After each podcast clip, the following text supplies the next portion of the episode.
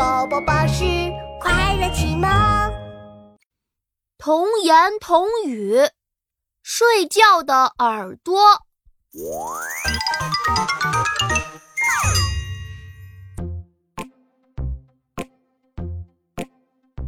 琪琪昨天晚上听睡前故事，听到很晚才睡觉。早上起来的时候还迷迷糊糊的，只想睡觉。谁跟他讲话都不想回答。琪琪，穿衣服起床，上幼儿园要迟到了。琪琪，快去刷牙洗脸，速度再快一点儿。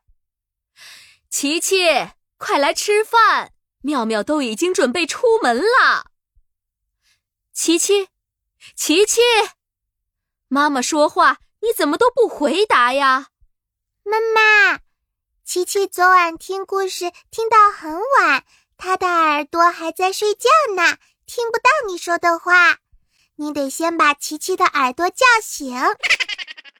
瞧我的，琪琪，快醒醒！哎呦，妙妙，你说这么大声，吓死我了！